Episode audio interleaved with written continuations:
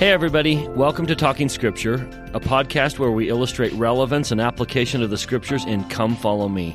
We also dive into the history and cultures of the text. Thanks for taking the time to share and subscribe to this podcast. For show notes, head over to our website, talking scripture dot org. Welcome to Talking Scripture. I'm Mike. And I'm Bryce. And today we're going to be in Alma thirty-two through thirty-five.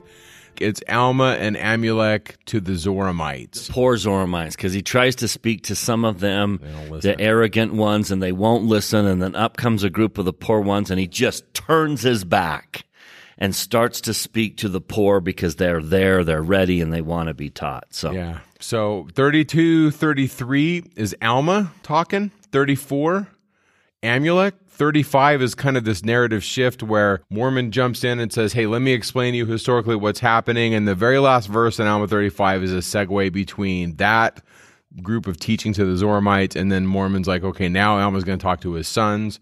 And so that's kind of the, the overview of what's happening here. Alma thirty-two, this is, ways of knowing. Huh? This is brilliant scripture. If you think, I just, again, there's no way Joseph Smith could have at age twenty-four been so logical to have put the Book of Mormon together the way it does, because what we just saw last week, and you can't disconnect last week's block with this week's. To be helpful, we've put these chapter headings in, but sometimes we stop and we disconnect the previous chapter with the current chapter. So what we just went through was Korahor.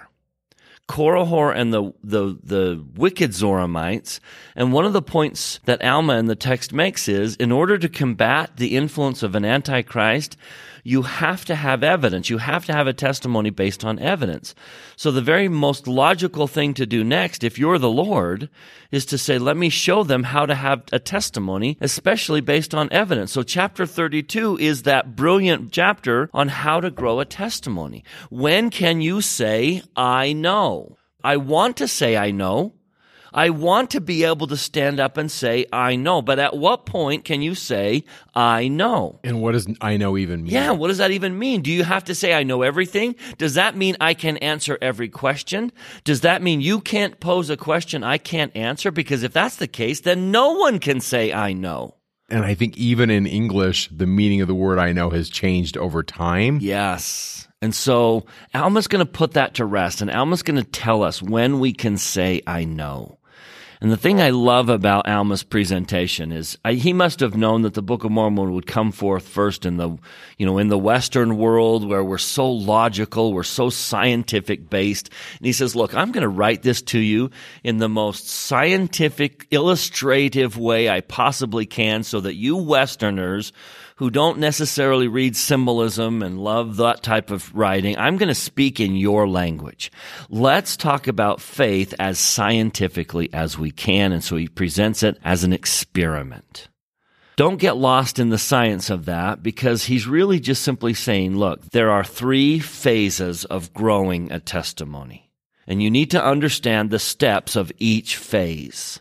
Because there's some things you need to do, and if you fail to do them, you're not going to be able to move on to the next phase. So how do you grow a testimony from phase one to phase two to phase three? That is what these chapters are about. Alma thirty-three, thirty-two and thirty-three is Alma's version of answering that question, and then thirty-four is Amulek's version. He's going to stand up and say, here's how you come to know that Jesus is the Christ. So both of them are trying to simply say, here's how you gain a testimony based on evidence. There are different phases, and ask yourself, what phase am I in? And I think in some regard, we're all in all three phases. But it's healthy to say, what phase am I in, and what does my testimony need in that phase?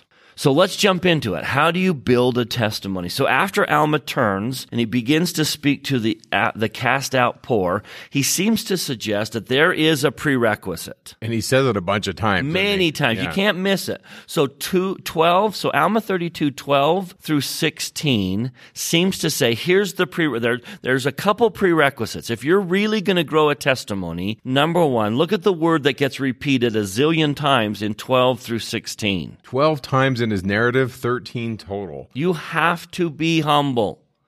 Prideful people struggle to build testimonies, to grow testimonies. The irony, Bryce, is that people that have pride don't know they have pride. Right. That's the irony. Yeah. Pride is the only disease that makes everyone else sick except for the person who has it. And so, so you, you have be to humble. be humble. You yeah. have to be humble. You have to be teachable and willing, and you have to have a humble heart. I like I like the idea of humble as also being hungry, meaning you want, you're seeking truth, you're right. a seeker. The early converts to the Church of Jesus Christ of Latter-day Saints, especially that, that big group in Ohio, they were seekers. They were looking. And so I think that that's a big part of humility, don't you think? That the yeah. idea of like, I'm looking, I'm hungry. And I love, see, Joseph Smith went into the grove of trees with an idea and came out, and the Lord had said something completely different. And I think humble is, I'm willing to accept whatever the Lord gives me, even if it's not what I expected to receive. I also like this idea of reframing your paradigm. So if you have a paradigm and you're really fixed on it, and then you get new information, it's okay to say, okay, maybe it isn't this in church history. When we came out of this Protestant tradition and then the Lord gives Section seventy-six, some people flew apart because it contradicted their terms, their ideas of heaven and hell. And so as the Lord gives us information, or as we acquire new information, we can ad- we're adaptable, right? Yeah. Neil A. Maxwell says one of the reasons we don't make the leap of faith is because there's some other conclusion we've already jumped to. That's good. And so the idea here is you have to be humble. Now, the second prerequisite, Alma seems to suggest, he's going to use our words. He's going to use our kind of experience and speak of this as an experiment. Now, going back to your high school days, if you're out of high school, if you're still in high school, you can you can testify of this, that anytime you do an experiment, you are asked to make a hypothesis. In other words, you're asked to guess how it's going to come out. That actually aids the scientific discovery process, is if you guess the way it's going to come out.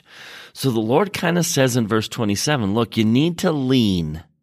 You don't have to know, but you kind of have to maybe want it to be true. You kind of have to lean a little bit. So he says, I'm going to compare this to an experiment upon my words, and exercise a particle of faith, even if you can no more than desire to believe. So you kind of have to want it to be true.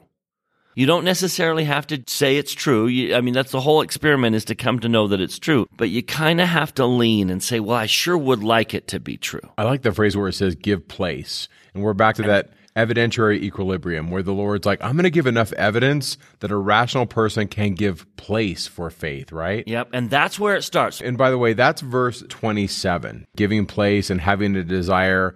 The Lord really does expect us to be humble or teachable, but also we're open yeah. to stuff. Because if you walk into a testimony-seeking experience already saying, I don't want it to be true, I hope it's not true, I want the Lord to tell me that it's not true, why are you even making doing the experiment?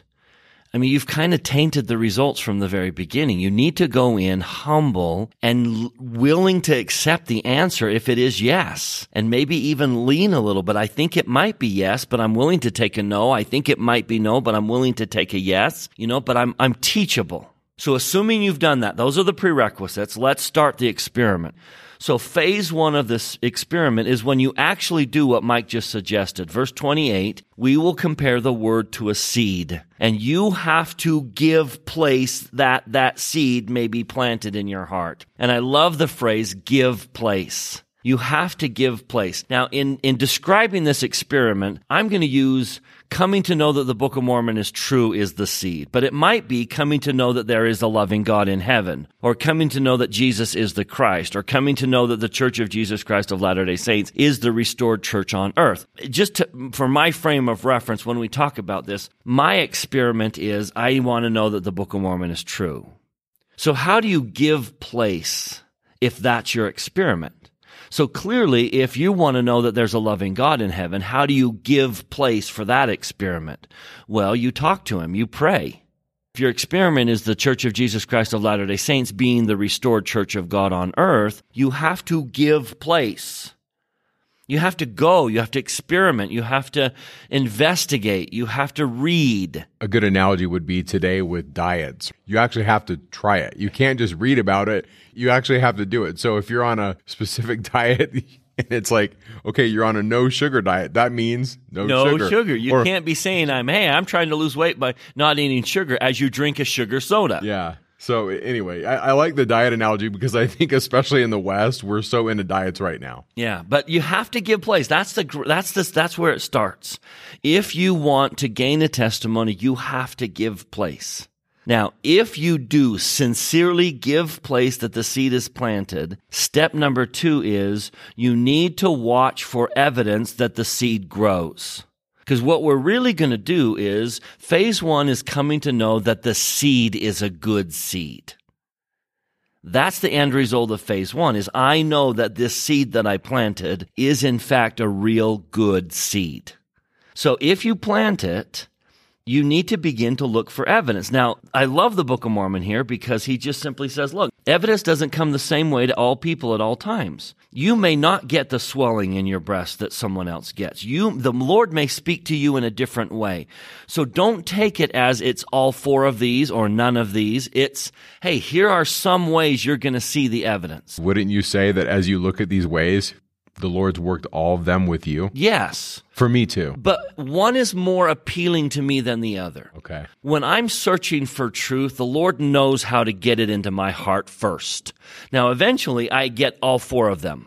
But one of them seems to kind of resonate quickly what's with your, me. What's your one? Logic. Okay. I, it, it makes sense to me. It, the Lord just presents it in a logical way, and boom, that's the light that goes on. But then the swelling comes. So let's talk about all four of them. And notice it's begin to, begin to, begin to. This is a slow process that begins to grow. But if you plant the seed, and if it's a good seed, uh, here are the four things you can watch for. Number one, it will swell within your breasts. And this is all verse twenty-eight. Verse twenty-eight is a big deal. You might want to just highlight this verse. Yeah, and you may want to go really slow through it and digest it at a slow pace. Right.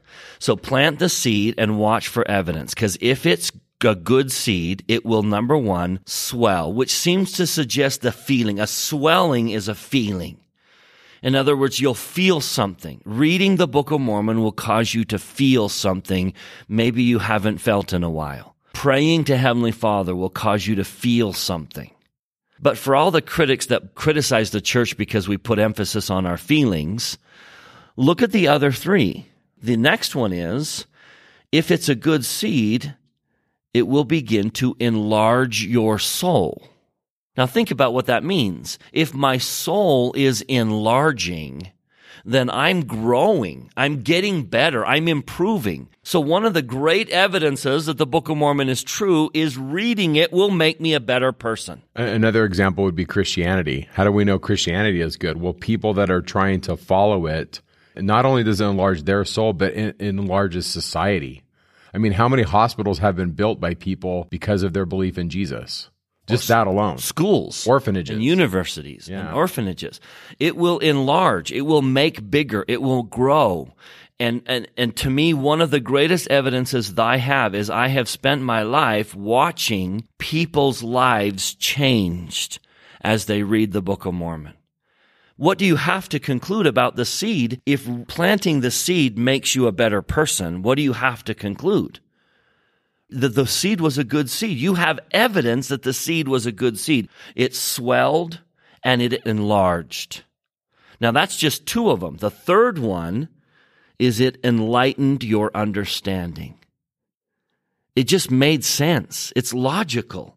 It just resonated inside your soul. Oh my goodness, that makes sense to me. It makes sense to me that Jesus would come and not just visit one people on earth, that he would visit other people on earth. It just clicks in your head. It's like, and you all, we all know that feeling, right? That moment where just connections are made and something just seems so logical. It enlightens my understanding. It's like, oh my goodness, that makes so much sense. Of course, Jesus visited other people. He didn't just go to Jerusalem and that was it. Of course, there were other people that he visited. And of course, they made a record of it. That makes sense. It's logical to me. It enlightens my understanding. And then the last one, it just is delicious. It tastes good. tastes good. Yeah.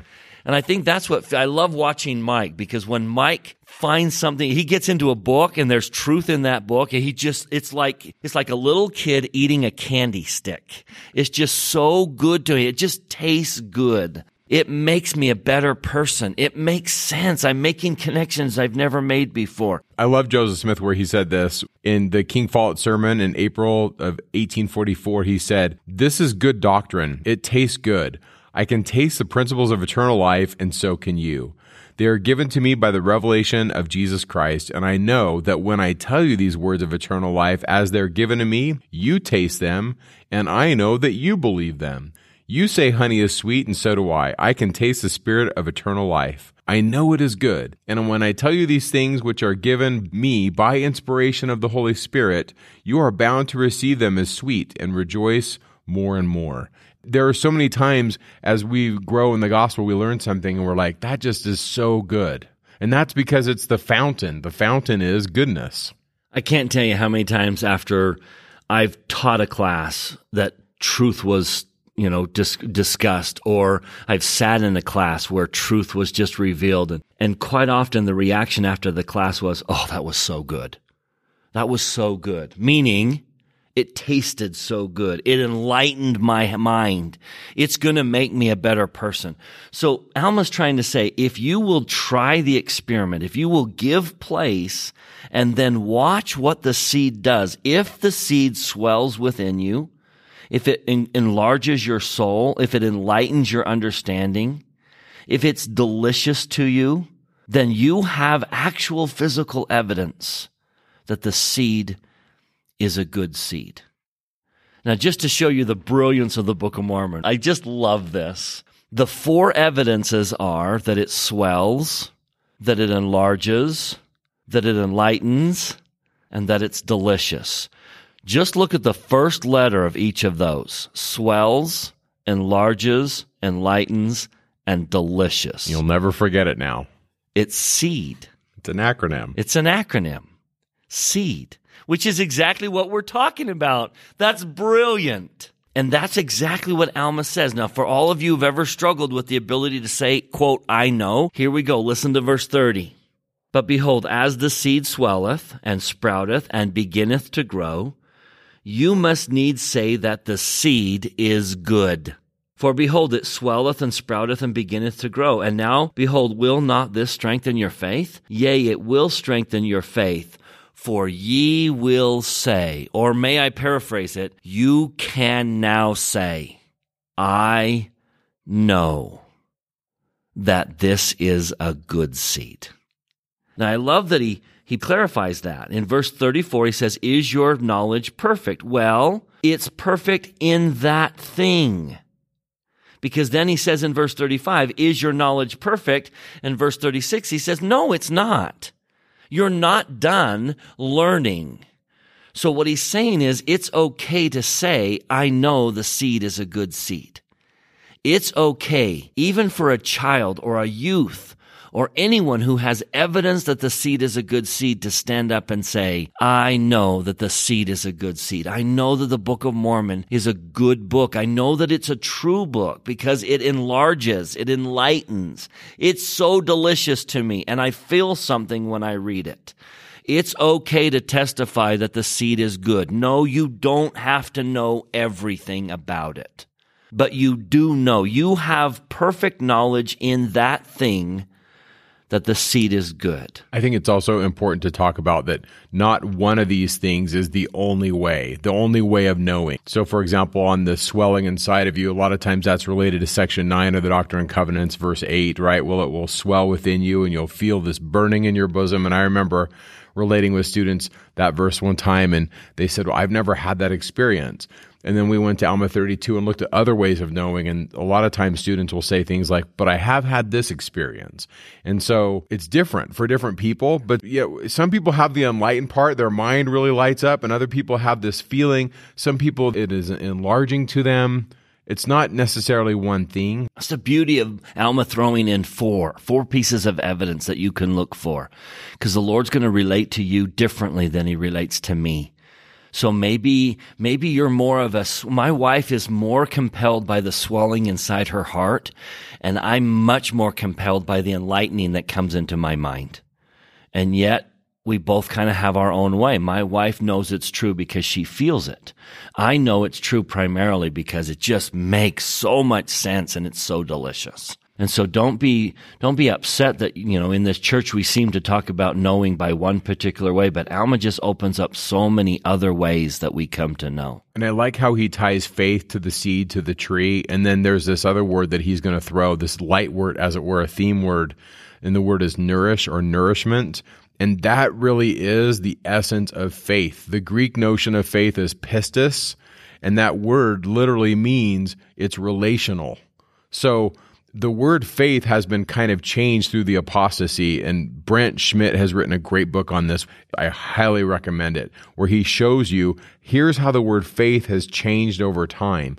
But the ancient nuances of pistis, the ancient nuances of faith, was that it was relational. It wasn't a one-way thing, and it didn't mean believe. Faith was relational in the sense of it was this trust and it was this mutual exchange. And so I think the way Alma's portraying that is in the end of Alma thirty-two, where he says, if you want to have this experience, then you've got a verse thirty-seven, nourish it with great care. Yeah. That is feeding it so that it can feed you, it meaning the tree. Yeah. But that is, once again, think about this, you feed it, then it feeds you. What is that? That's reciprocity. That's that's a reciprocal relationship. The nuances of that word faith are portrayed right here in this chapter and the following chapter, because later again in the next chapter, he'll say, hey, it's going to feed you, right? Yep.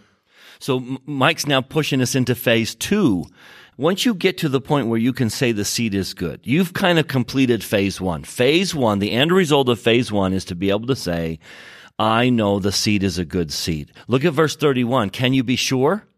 Can you be sure? Yes, you can be sure that the seed is a good seed, that it swells and lightens and enlarges and, and is delicious. I, I am sure. Verse thirty-five, is it real? Do you have a real testimony? Yes, you have a real testimony. Okay. So that's phase one, and we call it the seed phase. Phase one is the seed, because notice, starting back in twenty-eight, five times in verse twenty-eight, it was referred to as a seed. Jumping to verse thirty, three times in verse thirty, it's a seed. Twice in verse thirty-one, once in verse thirty-two, twice in verse thirty-three, and then we jump down to verse thirty-six. Twice in verse thirty-six, it's a seed, and then all of a sudden in verse thirty-seven, it's no longer referred to as a seed. The seed phase is over. Now in verse thirty-seven, it's a tree, but it's a tree that's beginning to grow. So your faith is no longer a seed sprouting out of the ground. Now your faith is a growing tree, a sapling, so to speak.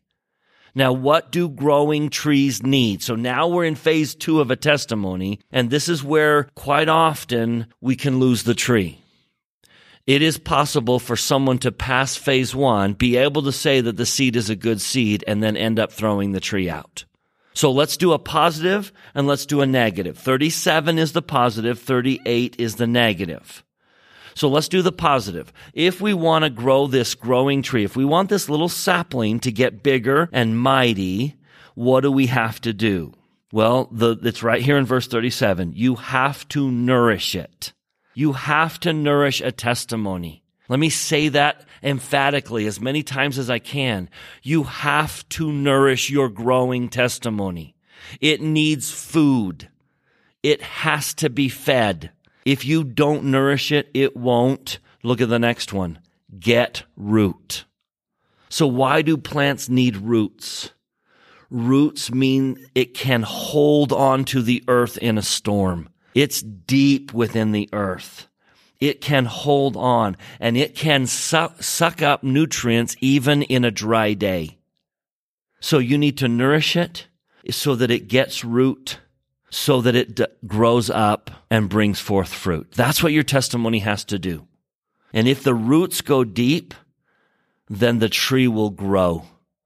And eventually you'll have fruit. I lived for eight years in the blessed land of Thatcher, Arizona, in which they grow cotton. And I'll never forget learning how to grow cotton. Watching them grow cotton was one of the, one of the most fascinating things I've ever seen. Because in the Arizona summers, in the heat of the Arizona, you've got to have deep roots. So what they do is they plow their furrows. They plow the rows and then they water the rows for about two weeks. That's it. They're watering dirt. No seed. They're watering dirt.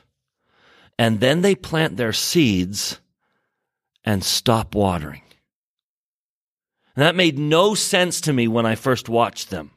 The ignorant Utah boy is looking at this saying, you're crazy. You water it after you put the seed in. But they would water the dirt, put the seed in, and then stop watering until I realized what they were doing. By watering the dirt, the water line went up high, and then they put the seed in. And then as that water line recedes, the seed's roots chase that water line deep into the earth so that when it, the heat of the summer comes, that cotton flourishes. Now, your testimony is going to go through the heat of the summer.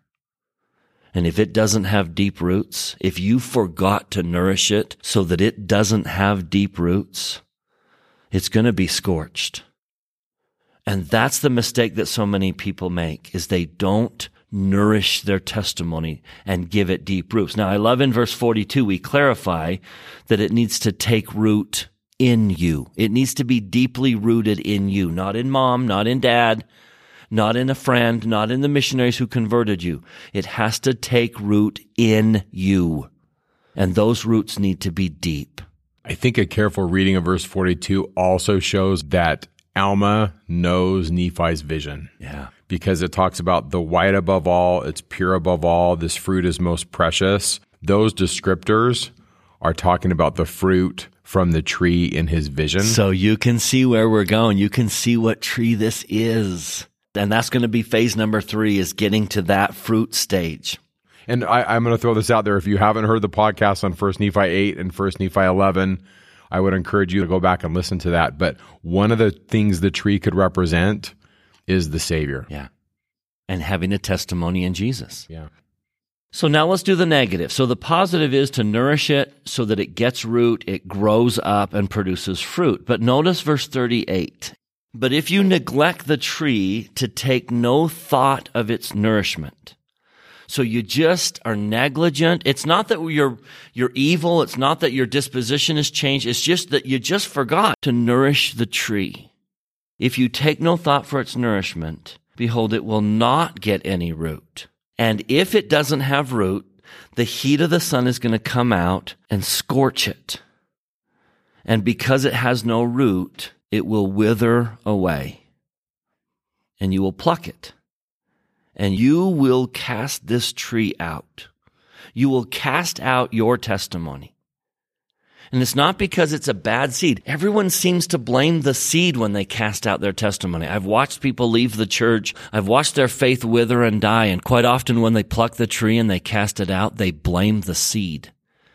But the, they, they have evidence that the seed was a good seed. The reason they're casting it out is because they neglected it.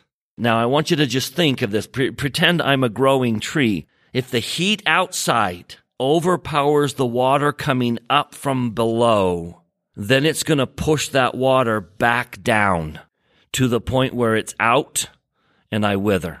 But if the water coming up from the roots overpowers the heat that's coming from the outside, then your tree grows. So are you nourishing your testimony so that the heat of the world around you cannot overpower that nutrient? I think this ties right back into our conversation about Korahor and how I would never tell a student, don't read something. You know, we're, I'm never going to say, go burn books, or you can't read these ideas. Stay but, away from it. it. Let's be ignorant. Yeah. Ignorant is not the goal here. I, I mean, I actually do do this, Bryce. I read books by atheists that are commenting on Scripture, and I know that sounds very strange, but I do it to unpack their approach of the text to see, okay, what are their arguments? I want to understand them. But if that's all I'm reading, if all I'm reading is that stuff, then I think I'm doing it wrong. Then the heat from outside is going to overpower the nutrition from inside, and that tree is going to wither. Which kind of reminds me of the vision of the tree, right? There's the voices of the people shouting from the building, and Nephi says, but we heeded them not. I think that's a really good approach. But the bottom line is, think about this. There were people that left the tree and went to the building, and it was just words. The only thing those people in the building were using words. Think about that, the power of words.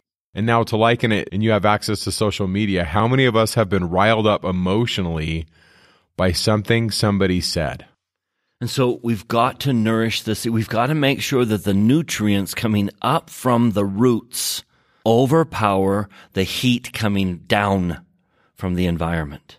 Because if not, problem. You're going to wither and die. So if Mike reads an anti-Christ book and he's not nourishing his soul, you can see which direction it's going to flow. But the reason Mike can read those and be benefited and say, I want to know what their arguments are so I can help people not be swayed by those arguments, so I can counter and, and explain and teach and testify. It's like the generals in the Book of Mormon war chapters. There's a reason why they have spies. There's a re- we need to know what they're saying. I need right? to know what the strategy is, yeah. Which is why Mike reads these books. But I can tell you that Mike is constantly feeding his soul. He is constantly nourishing that tree and filling it with nutrients that cause that tree to grow. So there it is. There's phase two. So if you are not nourishing your your tree and the heat is overpowering it, don't be surprised if you end up plucking your testimony and casting it out. And don't blame the seed. Don't blame the seed that it was a bad seed, because you had great evidence that the seed was a good seed. You just forgot to nourish it. I, I just want to reiterate what Bryce is saying. If you pick up something or you hear something negative, you have to ask yourself this question: is it worth the time that I'm going to take to chase this negative thing, or do I just have enough time to nourish the tree? And for most of us in the church, that's going to take about all your time. By the time you're done taking care of all the things you have to do with your life and to pay your bills and take care of your kids, nourishing your tree is about all the time you have time for. And so we have to make these judgments. And and Amulek's going to harp on that a little bit in chapter thirty-four. He's going to say this life is the time to grow the tree. It's the most important thing you'll do in this life. So, so grow the tree. Don't let the heat overpower you. So there's phase two, and I would just invite everyone to ponder, where are you? What are you doing to feed the tree? And it's worth it. Verse forty-two, this is worth it. It's the most, like you said, it's the most important thing. Yep. Okay, so now let's get to phase three, right? So phase one is the seed phase. You plant the seed, you look for evidence so that you can say, I know the seed is true. Phase two is the growing of the tree, that it, it it's it's growing. Phase two ends when it produces fruit, when you've grown a tree large enough to produce fruit. And now you're on to phase three, because look at verse forty. Notice that it went from seed, seed, seed to a growing tree. And now in verse forty, it, we're not just growing a tree. Like Mike said, we are growing the tree, the tree of all trees. We are growing the tree of life. And I love that symbolism. You don't find that in the Bible, that the tree of life that we talk about all throughout the scriptures is actually grown inside your heart. Now, if you have grown the tree, the, remember how the end result of verse thirty-seven is that if you nourish it, it'll get root and grow up and bring forth fruit. Now, if you have brought forth fruit, and I love verse forty-one, by your diligence and your patience and your looking forward to it. That's a great repeat of, of phase two, that by your faith, with great diligence, with patience, looking forward to the fruit, it took root and now it's springing up. Notice what happens in phase three. Once it takes root in you and produces fruit, you will pluck the fruit thereof, which is most precious, which is sweet above that which is sweet, which is white above all that which is white, which is pure above all that which is pure, tying this back into Lehi's vision.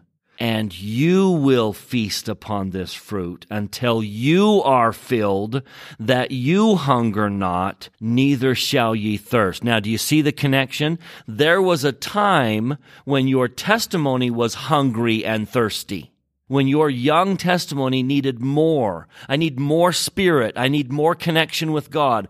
And if you fed your testimony when your testimony was hungry, now that you are hungry, now that life's challenges are shaking you, your testimony will feed you. If you grow a testimony, your testimony will grow you, and it will save you.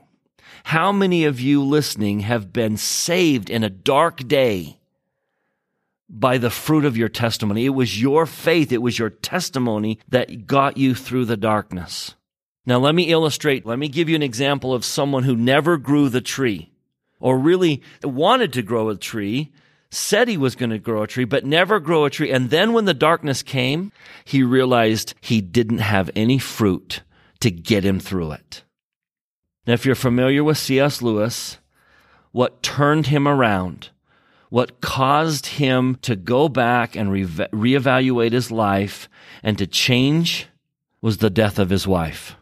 His wife died, and he realized something that he needed to know. So let me read that experience. He said, "You never know how much you really believe anything until its truth or falsehood becomes a matter of life and death to you. It is easy to say you believe a rope to be strong and sound as long as you're merely using it to tie a box.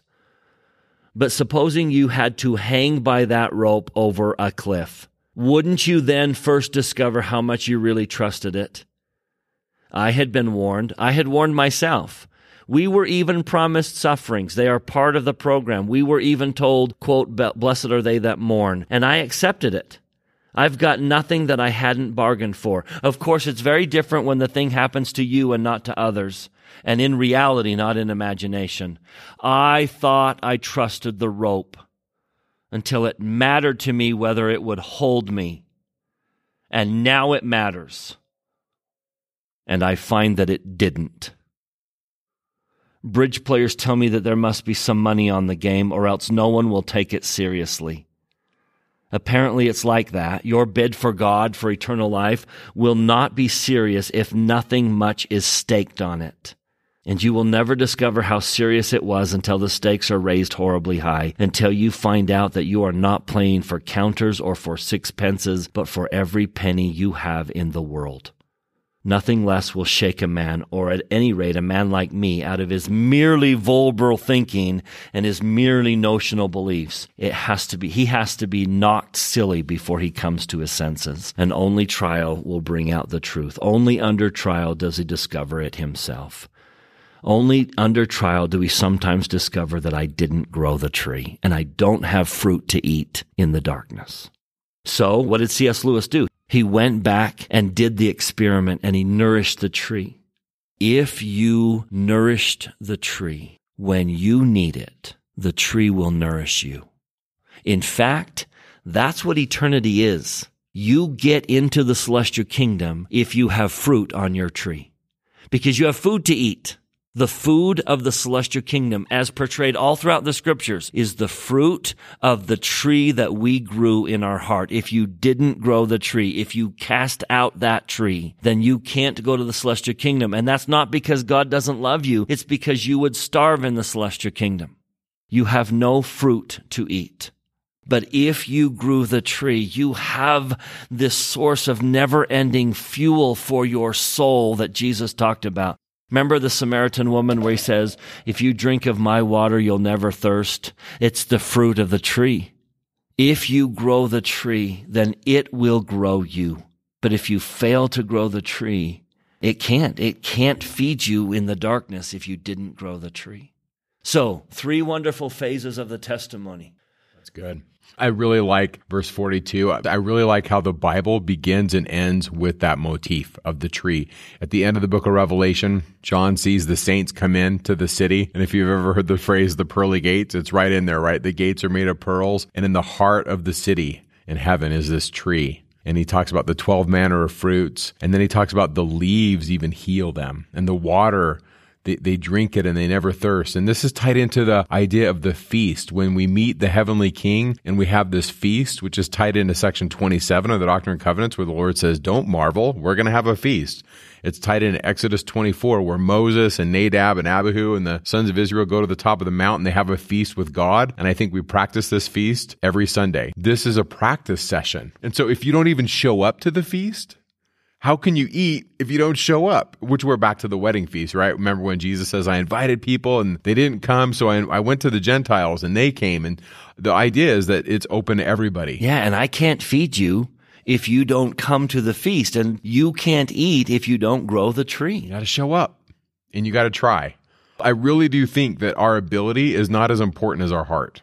We all have different levels, and the Lord's like, you just get up and try. So many times I'll, I don't know if you have this experience, Bryce, but I do. I'll teach a lesson and I'm like, man, did I try hard. It wasn't maybe the best lesson, but I tried. Yeah. That, that's something. And, and, and the Lord can see that we're trying. Yeah. And I think trying hard is good food. It's good nutrients. So that's that in essence is ways of knowing, which really ties into his discussion that he had with Korahor, where Korahor is like, well, what do you know? And Alma says, not only is this what I know, but this is how I know. And that's important. And I think it's good for us as Latter-day Saints to be able to articulate, you know, how we know stuff. And so in the next chapter, he starts talking to them to say, essentially, do you guys believe this stuff? And they come out and say, yeah, we do. Now, he's going to quote a couple Old Testament prophets. He's going to quote Zenos, and he's going to quote Zenic. And one of the things he's going to say a lot is the Son, because of the Son. If you just read those first few verses, it'll say that over and over again. I'll read verse eleven, for example. He talks about, you did hear me because of mine afflictions and my sincerity, and it is because of thy Son that thou hast been merciful unto me. Therefore I will cry unto thee in all mine afflictions, for in thee is my joy, for thou hast turned thy judgments away from me because of thy Son. Over and over again, look at the end of verse thirteen. Thou hast turned away thy judgments because of thy Son. Because of thy Son, because of thy Son. It's also at the end of verse sixteen. There's a couple things I like about this. There's a lot of things, but one of them is this. To Alma, it's all because of Jesus, right? Of course we keep the commandments. Of course we grow the tree, but it's nothing without him. Another thing I like about this is Alma's trying to draw a line, and I think he's showing us an Old Testament that we don't have. He's showing us that there were prophets that understood that there was a God, that was the Most High God, the El Elyon, but then there was the Son, and the Son was going to come down and do stuff, and that there's a distinction there. And this is lost to us in our Old Testament Bibles. It's lost to us, this idea of a father and a son. And Alma's showing us this. He's hearkening them back to the brass plates. Remember, Zenos and Zenic are brass plates prophets that are not in the Old Testament. And because of Zenic's words, at least, we know in verse seventeen that Zenic was stoned to death. And then he gets into verse nineteen, the Moses narrative, how a type was raised up. And that did survive in the Old Testament editorial process. The story of Moses and the raising of the type, which we're going to talk about in a minute, that survives. But Zenic and Zenos, those two prophets and other Old Testament prophets do not survive. In my contention, I'm going to geek out just for a minute on this. This is an example of the strains of the Pentateuch, or the traditions, the strands of narratives that made it into the Old Testament. In scholarship, it's pretty much a, a conclusion to most biblical scholars that the Old Testament account did not derive from a single original source, but that has a complex history. And in scholarship, there's traditionally four strands. There's a northern text called E, and there's a southern text called J. There's another text called P, which we're not going to talk about, and then there's a fourth called D, which is the Deuteronomist. Now, we talked a lot about this in very the very beginning of the Book of Mormon in First Nephi one. So if this is new to you, go back and listen to that. But essentially, what Zenos and Zenic represent are an, a strand of the Old Testament that talked about God differently than the people in the South. The Southern authors, what's called J, they typically define God as Yahweh, and they talked about him in anthropomorphic terms. And the Northern prophets also talked about God, but a little bit differently, and they're the most edited of the Bible. Most of their stuff's been edited out. So the brass plates are an Old Testament version that didn't make it into the Old Testament. What I mean by that is this. There were multiple traditions, and the brass plates, to me, reflects a Northern tradition. And why do we know this? Why do we think that the brass plates are Northern? Well, first, there's prophets that are talked about that are edited out. Zenos, Zenic, Neum, Amulek, and the Book of Mormon in Alma ten reports that Lehi descended from Manasseh. Joseph Smith also stated that according to the first portion of the Book of Mormon record, the transcript of which was lost by Martin Harris, that Ishmael, who accompanied Lehi, was also a descendant of Ephraim. Those are northern tribes. This points to an origin of their text from the northern kingdom. I talked about the most edited was the northern text, the E text. That's from Zenos and Zenic. Nowhere else in the Book of Mormon does Zenos mention Jerusalem. The only place is in First Nephi nineteen, verse thirteen. Notice how he describes Jerusalem. Just the way he describes it, to me, lends to the idea that Zenic was from the north. Look what it says. First Nephi nineteen, verse thirteen.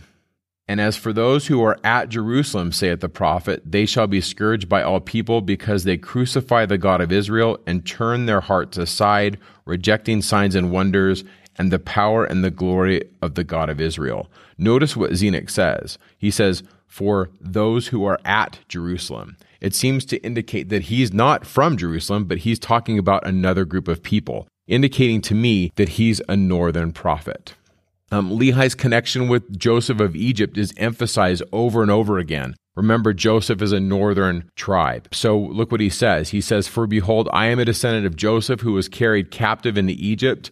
There can be no question to me that this information was derived from the brass plates, for it was his first inspection of them, when Lehi inspects the brass plates, where it's revealed to him that he's a descendant of Joseph.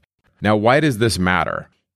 Part of it is this, that there were different traditions that transmitted through regionally distinct scribal schools to put the text together right around the tenth century. A really good book on this is Carol VanderTorn, Scribal Culture and the Making of the Hebrew Bible.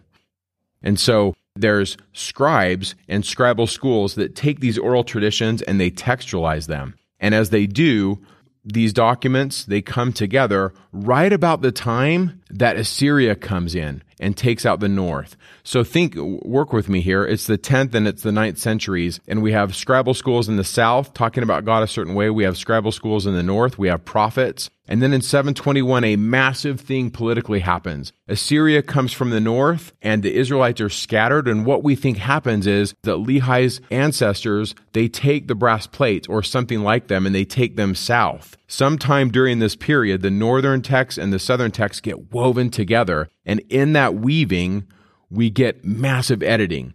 And the editing that I'm proposing to you is that Zenic and Zenos, these guys are taken out. Their, their prophecies of Jesus, the very plain and precious things that Nephi is so adamant about, those are edited out. And these editors, I'm going to call them the Deuteronomists. They change the way we view God, and God loses his body. He can only be found at the temple, only in Jerusalem, and he's kind of the God of, of the Christian creeds that comes later. This comes out of the Deuteronomistic editing of the text. But the E and the J version, they talked about God differently. Now, the nature of who God was and that God the Father had a son, all that's edited out of the Bible. And so the most classic verse of the Book of Mormon to show that there's clearly stuff missing out of the Bible is First Nephi nineteen, verse ten.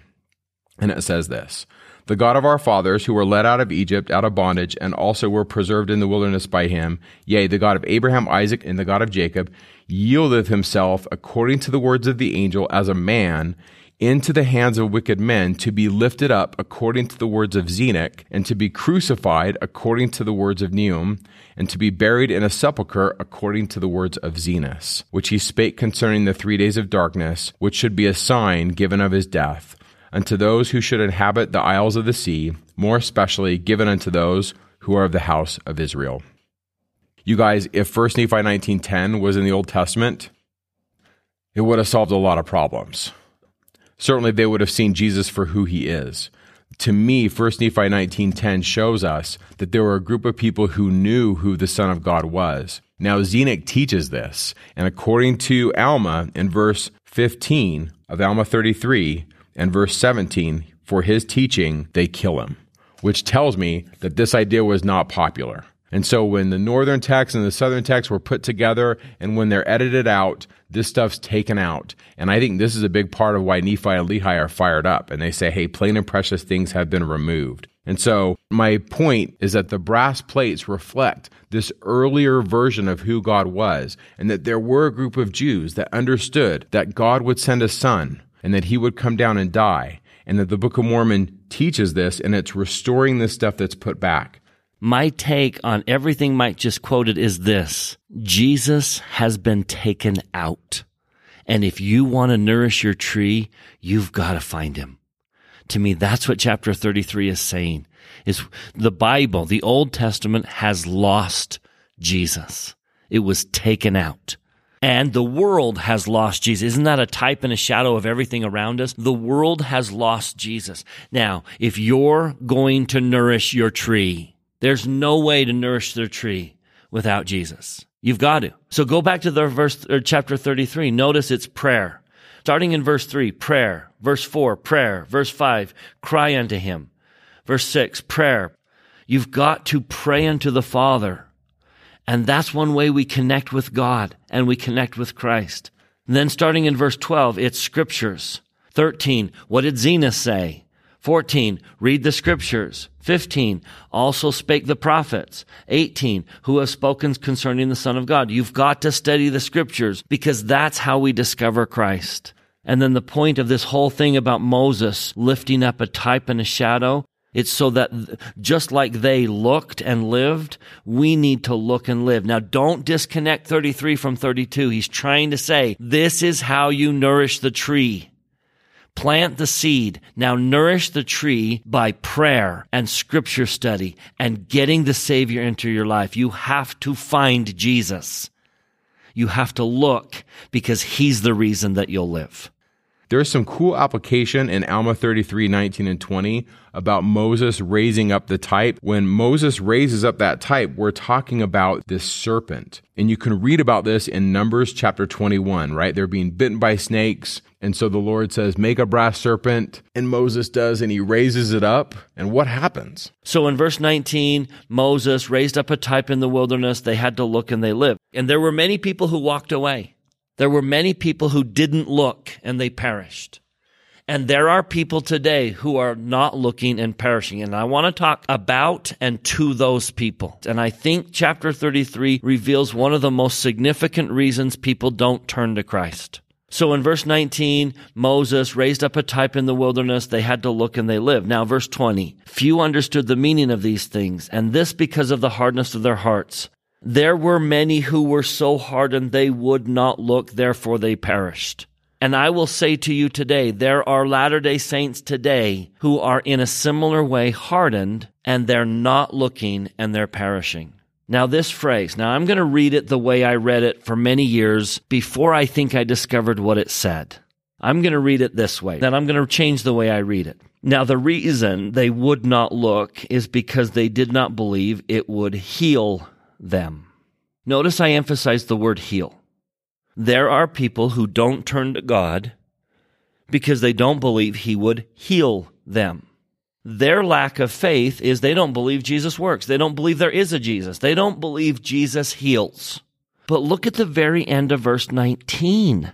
That doesn't make sense. Many did look and live.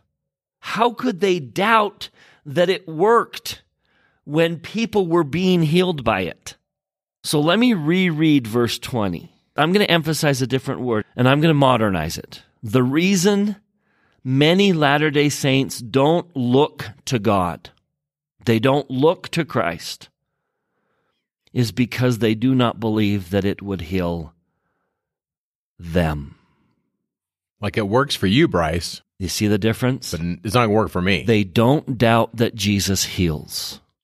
They just doubt that Jesus would heal them. And I think another reason why is because we think we've got to do it. And that's why I think even in this lesson, in this discourse, he says, it's because of the Son. Don't get cocky, Bryce, and think it's because you think you're so great. You can't grow this tree without him. Yeah. You can't. You'll never produce a tree without Jesus. You just won't. No matter how much you nourish it, you won't grow this tree without Christ. You need him. And he understands that you're not perfect. I think it's this mentality that Jesus is for the faithful. Jesus is for the goody-goodies. These are, Jesus is for the people who never make mistakes. And there are people who do not fully turn to Christ because they don't think he wants them. Other people he wants, but not them. And they consider themselves second-class saints because I'm not good enough for Jesus' help. Well, you misunderstand the whole reason he came if you think that. You have missed the gospel if you think that. I love that Paul said Jesus came to save sinners, of whom I am chief. And we've missed the whole point of the gospel if you do not turn to Christ because you're somehow not good enough for Christ. Which kind of ties into verse sixteen. It really makes the Lord sad, or in this case, angry, if we just don't get that idea, right? We don't get the mercies. The word is chesed, which is like this deep, abiding, everlasting, never-ending love, right? So much of this is emphasized throughout the Book of Mormon. This, he just wants to come out and grab you, right? Yep. And just take you home. Yep. So don't stop growing the tree because you've made some mistakes and you think that Jesus has given up on you. You completely misunderstand the atonement. Isaiah once said, "Can a woman forget her sucking child, that she shouldn't have compassion on the son of her womb?" Why is it that women have a hard time walking away from their babies? We've seen it. Why is it that women have such a hard time giving up their babies? Well, it's because they've paid too high a price. They can't walk away. It would nullify the price they paid if they walked away. Well, Isaiah's trying to say, do you see why Jesus can't walk away from you? He can't. He's paid too high a price. He will never walk away. You are never beyond his reach. Laman and Lemuel kind of showed this same thing when they came to Nephi and said, um, what meaneth this? And Nephi said, have you inquired of the Lord? And they said, we have not.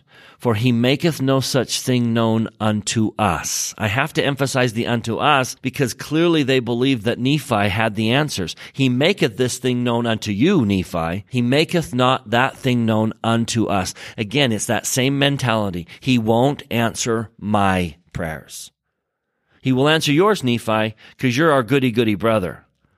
But he won't answer mine. And if I could just plead with everyone out there that that is wrong, that is false doctrine. That's a human tendency I think we have. It is. I'm not good enough. It works for the bishop. I know the bishop's going to get there, but me not so much. By the way, that verse you just quoted was First Nephi fifteen, verse nine.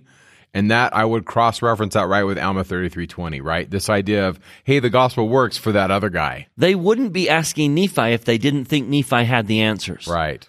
So clearly God speaks to Nephi and you have the answers. Well, why haven't you asked God? He doesn't talk to us. And there's a very real thing in the church where people think, I don't get the benefits of the gospel. We kind of see this right now with the emphasis President Nelson is trying to push towards the saints of, are you listening to him? Are you hearing him? In other words, yes, he's he's the prophet. He's the president of the church. But the Lord can speak to you and you need to get you need to get that, don't you? You need him. And don't think that you don't qualify because he's not going to turn his back on you. So don't stop nourishing the tree because you've made some mistakes and you think that somehow God doesn't want you in his life. You're wrong. He does. The whole point of the gospel is to save everyone and no one. If you haven't, if you didn't pay attention to the anti-Nephi Lehis, you missed that point because they called themselves the most lost of all mankind. And if God will save the most lost of all mankind, he will certainly answer your prayers. Turn to him, feed the tree, nourish the tree. So then Amulek, we get a shift. Amulek speaks, that's verse one of chapter thirty-four. There are some must-reads in here if you're teaching. I would definitely want to have these on my list. I would have verse eight and nine. This infinite and last sacrifice. Amulek's emphasis is that a God must suffer. Verse sixteen and thirty-one, how the atonement works. I don't think you could teach Alma thirty-four without verse thirty-three. The whole concept of don't procrastinate. Now is the time to prepare to meet God. Those are so important. Um, I just want to read verse eight and nine and ten. I will testify unto myself that these things are true. Behold, I say unto you that I do know that Christ shall come among the children of men to take upon him the transgressions of his people, and that he shall atone for the sins of the world. For the Lord God hath spoken it. For it is expedient or necessary that an atonement should be made. For according to the great plan of the eternal God, there must be an atonement made, or else all mankind must unavoidably perish. All are hardened, and all are lost, and are fallen. Yea, all are hardened, and are fallen, and are lost, and must perish, except it be through the atonement which it is expedient should be made. For it is expedient, or necessary, that there should be a great and last sacrifice. Yea, not a sacrifice of man, neither of beast, nor of any manner of fowl, for it shall not be a human sacrifice, but it must be an infinite and eternal sacrifice. So a couple of thoughts. Uh, clearly, in this text, Amulek is talking about a God must suffer.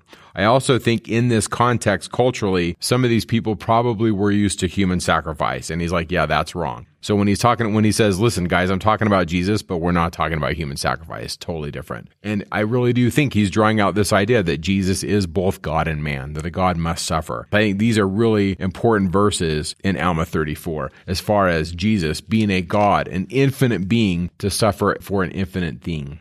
Amulek is trying to teach the same thing. Nourish the tree. Jesus is the best way to nourish the tree. So starting in verse seventeen, this is how you begin to exercise your faith. You exercise your faith by calling upon him. And notice how many times he says that in the next few verses. Call upon his holy name, cry unto him, continue in prayer, cry unto him, cry unto him. And then verse twenty-six, pour out your souls.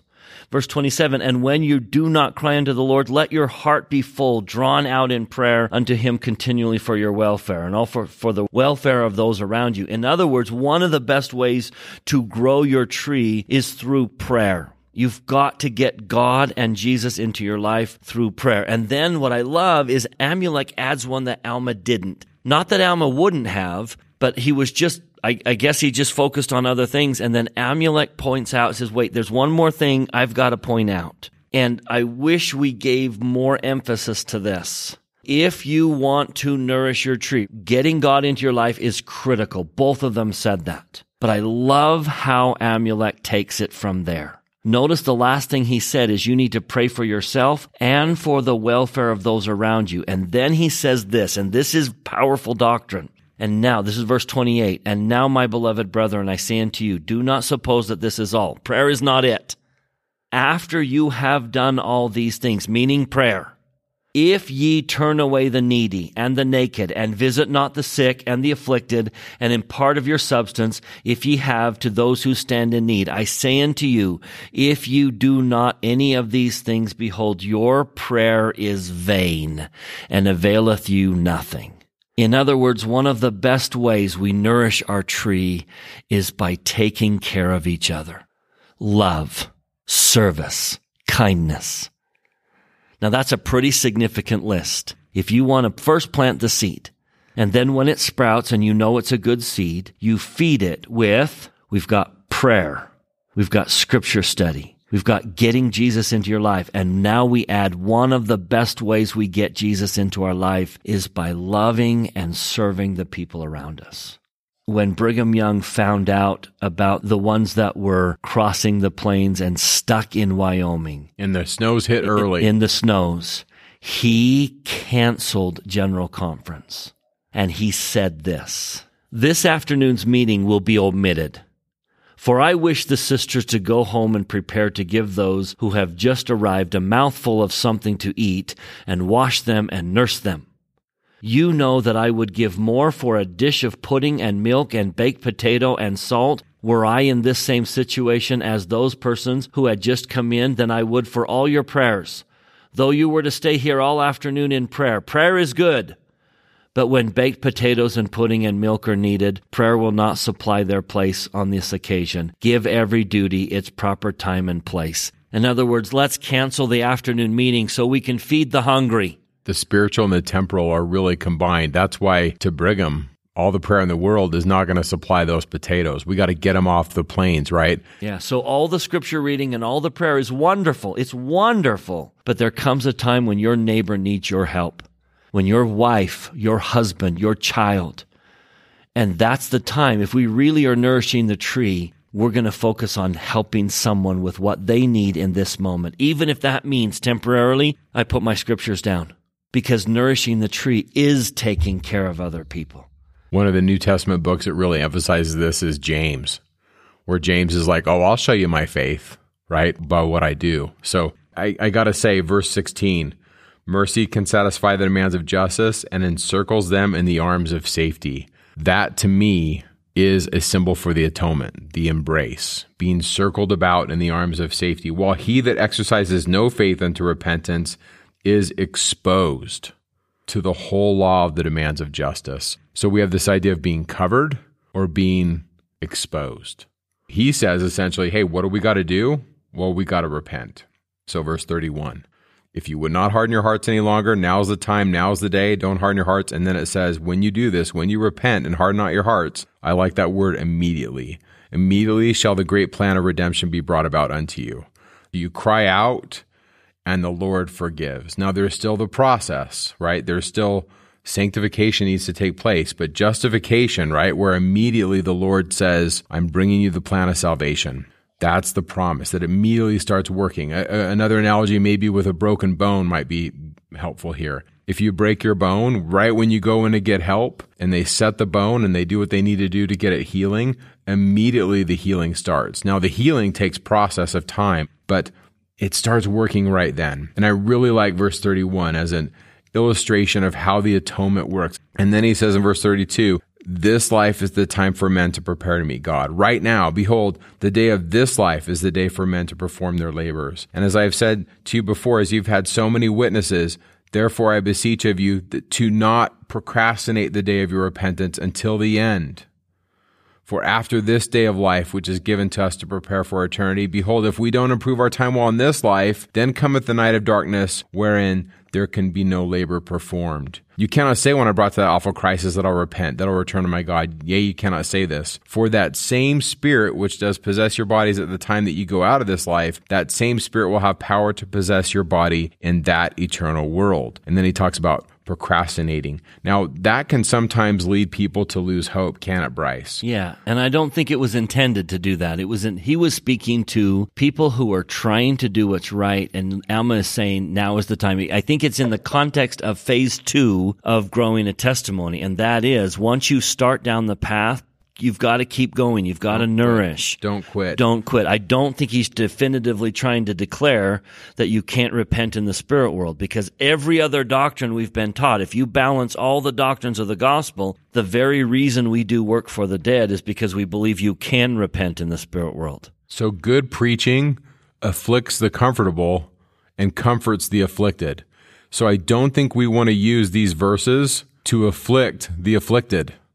I think we want to use them. If you're in a comfortable place and you're like, ah, I can repent later, I think we need to read them and say, no, giddy up, we need to repent now. I don't think we want to use these verses as a hammer to beat somebody over the head with. No, that was not Amulek's intent at all. And so we need to not let that define that particular doctrine. What he's trying to say is, be careful because the sun is scorching. And if you don't grow that tree, if you're not nourishing the tree and the nutrients aren't coming up, then the sun is going to outscorch it. And that's a true doctrine. That is, be careful that you don't be scorched. You know, President Kimball talked about this where he says sin can become habit forming. And I like this quote, but I think this quote can also be misused. So I want to read it, and then I want to, Bryce and I want to talk about it a little bit, where he says, uh, sin can become a habit. It's intensely habit forming and sometimes moves men to the tragic point of no return. Without repentance, there can be no forgiveness. And without forgiveness, all the blessings of eternity hang in jeopardy. As the transgressor moves deeper and deeper in his sin, and the error is entrenched more deeply, and the will to change is weakened, it becomes increasingly near hopeless as he skids down and down until he either does not want to climb back up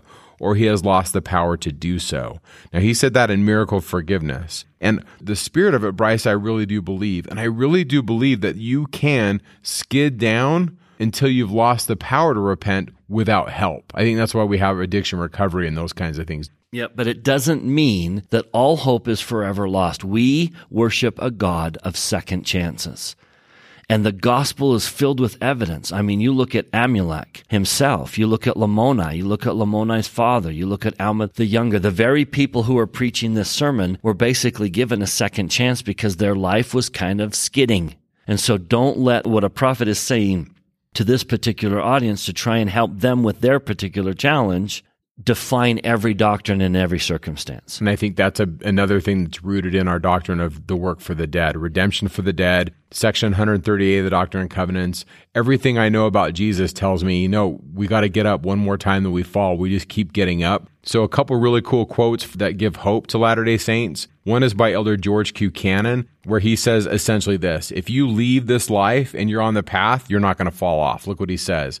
He says, Satan is bound as soon as the faithful spirit leaves this tabernacle of clay and goes to the other side of the veil. That spirit is emancipated from the power and the attacks of Satan. Satan can only afflict such in this life. He can only afflict those in that life which is to come who have listened to his persuasions and who have listed to obey him. And then another quote by Elder McConkie, Our Probationary Test of Mortality. He talks about this idea that you can't fall off the straight and narrow path in the next life. He says this, the straight and narrow path leads a very great distance to a reward that's called eternal life. If you're on the path and pressing forward and you die, you'll never get off the path. There is no such thing as falling off the straight and narrow path in the life to come. If you're working zealously in this life, though you haven't fully overcome the world and you haven't done everything you thought you would do, you're still going to be saved. You don't have to have an excessive zeal that becomes fanatical and unbalancing. What you have to do is stay in the mainstream of the church.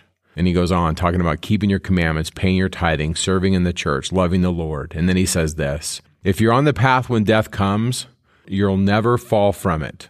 And for all practical purposes, your calling and election is made sure. Those two quotes give me a lot of hope. This idea, I know that sounds kind of morbid, but I really like this idea of being safely dead. Um, Elder F. Burton Howard talked about this, where he says, life isn't over until you're safely dead, meaning once you're dead, Satan can't touch you and you're on the path and it's you're going to make it. And so I really like that. And I really think, Bryce, what's happening here is Amulek's trying to emphasize to these people, now that you've tasted the fruit, don't quit. Keep nourishing the tree. I think that's the message of Alma thirty-four. Because once you have that fruit, you have the food that we eat in the celestial kingdom. Hang in there. Nourish your tree. I know the sun is scorching, and I know there are a lot of voices out there that scream all sorts of doctrines at us. They want us to question our beliefs. They want to throw shade on the prophet Joseph Smith. They want to criticize the Book of Mormon. But I, I just testify to everyone, the seed is a good seed. And the evidence that I have is all four of those. It swells within me. Constantly. I have seen the change it makes in me. I have seen the change the gospel, the Book of Mormon, the teachings of Joseph Smith make in the lives of people who read them and live them. I have seen that change firsthand. It enlightens my understanding. It tastes good. The deeper you dive into the gospel, the sweeter the fruit tastes. And it's all Jesus. The more you come to find him, the more you discover who he is, the more you bring him into your life, the sweeter the fruit is. As one who has tasted that fruit, I testify that the seed is a good seed. That's awesome. thirty-five. I think this is a segue chapter, don't you think? It is. And it's the- Mormon coming in saying, okay, we've been very, very heavy on these missionary stories. We did Ammoniah, we did the mission to the Lamanites, we did the Zoramites, and now we're going to stop doing that. We're going to interrupt. We're going to get Alma's letters to his sons, followed by the war chapters. Yep. The rest of Alma is not going to take the same approach we've been taking. Be prepared for that. And with that, we will end this podcast. Thanks for listening. And water the tree, nourish the tree. It's relational, and God wants us in this. He wants us to come to the tree, water it, and as, as we do, we'll eat the fruit of eternal life. Uh, my testimony is that these words are good. This is a good seed. And with that, we'll see you next week. Talking Scripture is not an official production of the Church of Jesus Christ of Latter-day Saints. The opinions expressed in this podcast are Mike and Bryce's opinions only. We refer you to official church sources and the church website to clarify any doctrinal questions.